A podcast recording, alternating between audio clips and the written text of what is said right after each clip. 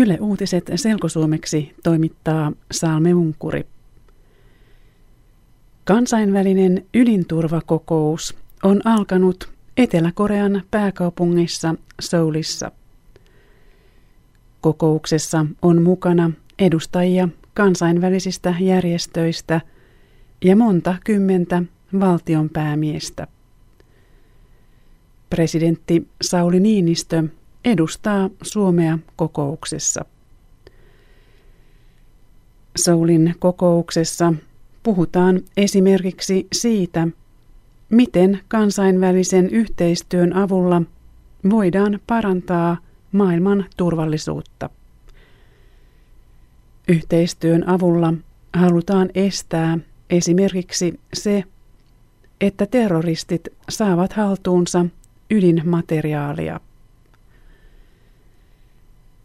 Presidentti Sauli Niinistö keskusteli Yhdysvaltain presidentin Barack Obaman kanssa Soulissa illallisen yhteydessä. Niinistö kertoi tapaamisen jälkeen, että Obama tiesi yllättävän paljon Suomen asioista, esimerkiksi Suomen hyvistä suhteista Venäjään. Suuri osa vuokratyöntekijöistä toivoo vakituista työsuhdetta. Uusi selvitys kertoo, että monet tekevät vuokratyötä vain siksi, että he eivät halua olla työttömiä. Vuokratyöntekijöillä on työsopimus yrityksen kanssa, joka vuokraa työvoimaa eteenpäin. Noin 10 prosenttia niistä, jotka tekevät vuokratyötä, ei halua vakituista työsuhdetta. Jotkut työntekijät tekevät mielellään vuokratyötä, koska silloin he voivat valita vapaasti työajan ja työpaikan. Suomessa noin 1,5 prosenttia kaikista työntekijöistä on vuokratyöntekijöitä. Microsoft ja Nokia alkavat tehdä yhteistyötä Aalto-yliopiston kanssa. Ohjelmistoyhtiö Microsoft ja matkapuhelinyhtiö Nokia aikovat investoida miljoonia euroja kehitysohjelmaan Aalto-yliopistossa.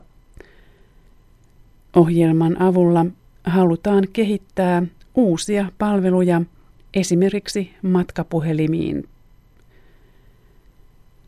Molemmat yhtiöt käyttävät ohjelmaan enintään 9 miljoonaa euroa seuraavien kolmen vuoden aikana.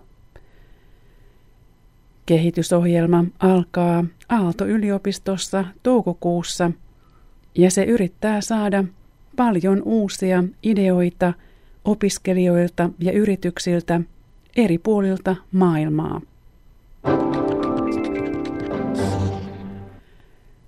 Kanadalainen elokuvaohjaaja James Cameron on tehnyt erikoisen sukellusmatkan. Cameron meni yksin sukellusaluksella maapallon syvimpään kohtaan, Mariaanien hautaan. Hauta on Tyynessä valtameressä 11 kilometrin syvyydessä. Elokuvaohjaaja James Cameron vietti meren pohjassa muutaman tunnin ja kuvasi meren pohjaa.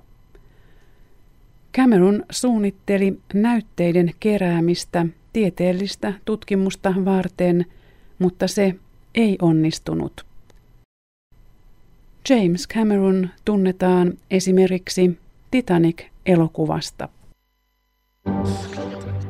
Selkouutiset internetissä osoitteessa yle.fi kautta selkouutiset.